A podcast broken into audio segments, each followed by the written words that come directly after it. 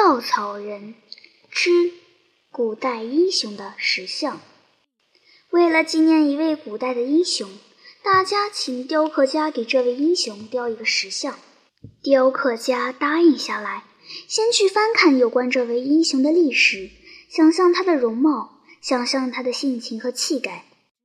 雕刻家的意思，随随便便雕一个石像不如不雕，要雕就得把这位英雄活活的雕出来，让看见石像的人认识这位英雄，明白这位英雄，因而崇拜这位英雄。公道自然成，雕刻家一边研究一边想象，石像的模型在他心里渐渐完成了。石像整个姿态该怎么样，面目应该怎么样？小到一个手指头应该怎么样，细到一根头发应该怎么样，他都想好了。他的意思只是依照他想好的样子雕出来，才是这位英雄活生生的本身，不是死的石像。雕刻家到山里采了一块大石头就动手工作，他心里有现成的模型，雕起来就有数。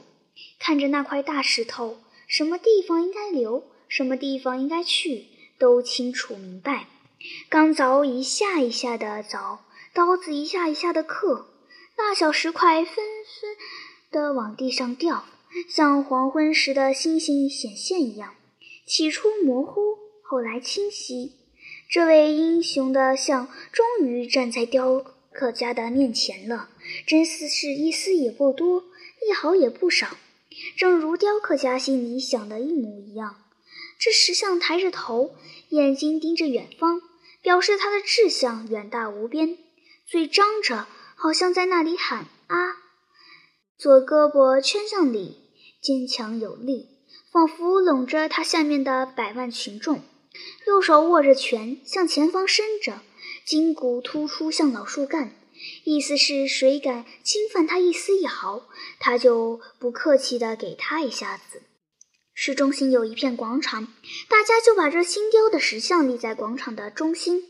立石像的台子是用石块砌成的，这些石块就是雕刻家雕像的时候凿下来的。这是一种新的美术建造法。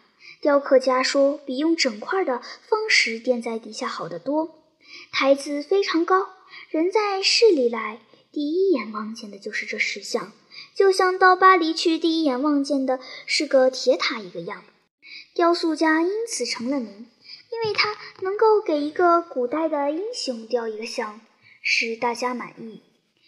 为了石像成功，曾经开过一个盛大的纪念会，市民都去到市中心的广场，在石像下行礼、欢呼、唱歌、跳舞，还喝干了几天坛酒。挤破了几百身衣裳，摔伤了很多人的膝盖。从这一天起，大家心里有这位英雄，眼里有这位英雄，做什么事都相比以前特别有力，特别有意思。无论谁从石像下经过，都要站住，恭恭敬敬地鞠个躬，然后再走过去。骄傲的毛病谁都容易犯，除非圣人或傻子。那块被雕成英雄像的石头，既不是圣人。又不是傻子，只是一块石头。看见人们这样尊敬他，当然就禁不住要骄傲了。看我多荣耀，我有特殊的地位，站得比一切都高。所有市民都在下面给我鞠躬行礼。我知道他们都是诚心诚意的。这种荣耀最难得，没有一个神圣仙佛能比得上。他这话不是像浮游的白云说。白云无精打采的，没有心思听他的话；也不是像摇摆的树林说，树林忙忙碌碌的，没有功夫听他的话。他这话是像垫在他下面的伙伴，大大小小的石块说的。骄傲的架子要在伙伴面前摆，也是世间的老规矩。但是他仍然抬着头，眼睛盯着远方，对自己的伙伴连一眼也不瞟，这就见得他的骄傲是太过分了。他看不起自己的同伴，不屑于靠近他们，甚至还有溜到嘴边又咽下去的一回话：“你们垫在我下面的，算得了什么呢？”喂，在台上的朋友，你让什么东西给迷住心了？你忘了从前？台子脚上一块小石头，慢慢吞吞地说，像是想要叫醒喝醉的人，个个字都说得清楚着实。从前怎么样？上面的石头觉得出乎意料，但是不肯放弃傲慢的气派。从前你不是跟我们混在一块吗？也没有你，也没有我们，咱们是一整块。不错，从前咱们是一整块，但是经过雕刻家的手，咱们分开了。钢凿一下一下的凿，刀子一下一下的刻，你们都掉下去了。独有我成了光荣尊贵的、受全体市民的崇拜的雕像。我是高高在上的，难道你们想跟我平等吗？如果你们想跟我平等，就先得叫地跟天平等。嘻，另外一块小石头忍不住出声笑了。笑什么？没有礼貌的东西！你不但忘了从前，也忘了现在。现在又怎么样？其实你也没跟我们分开，咱们还是一整块，不过变了个样式。你看，从你头顶到我们最下层，不是粘在一起了吗？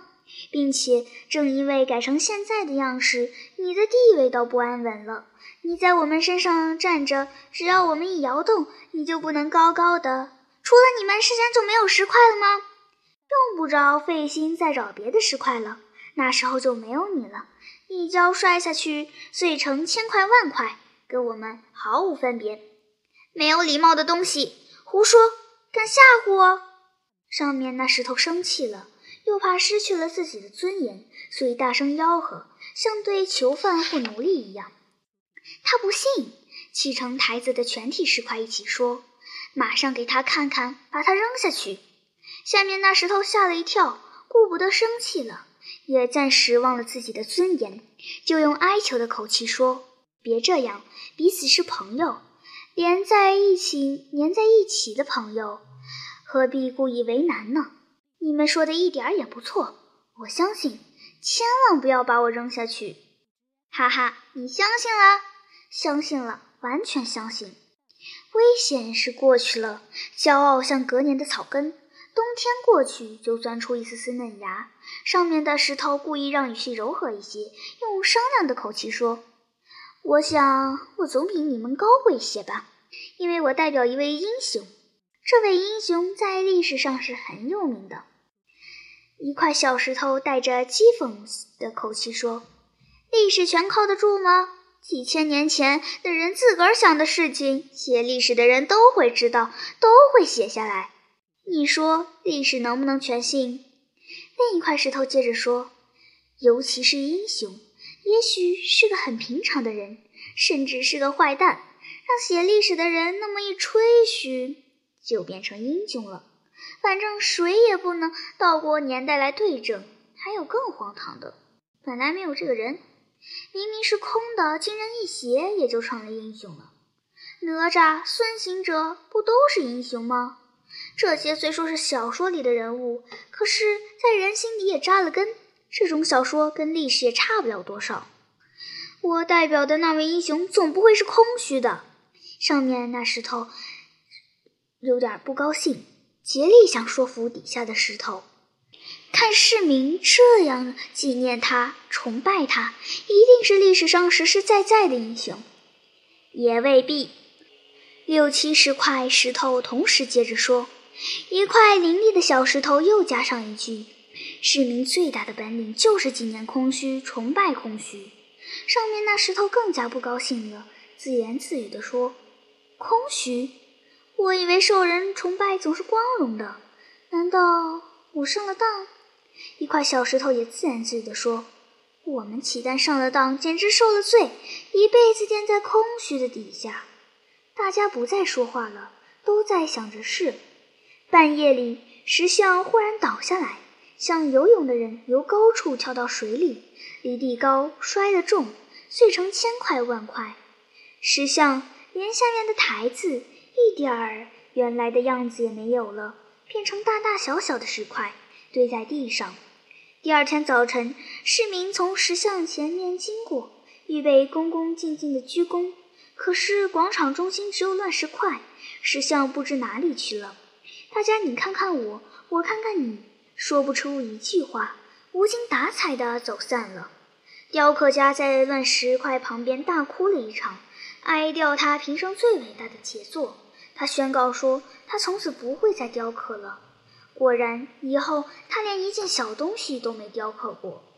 乱石块堆在广场的中心很讨厌，有人提议用它筑市外往北去的马路，大家都赞成。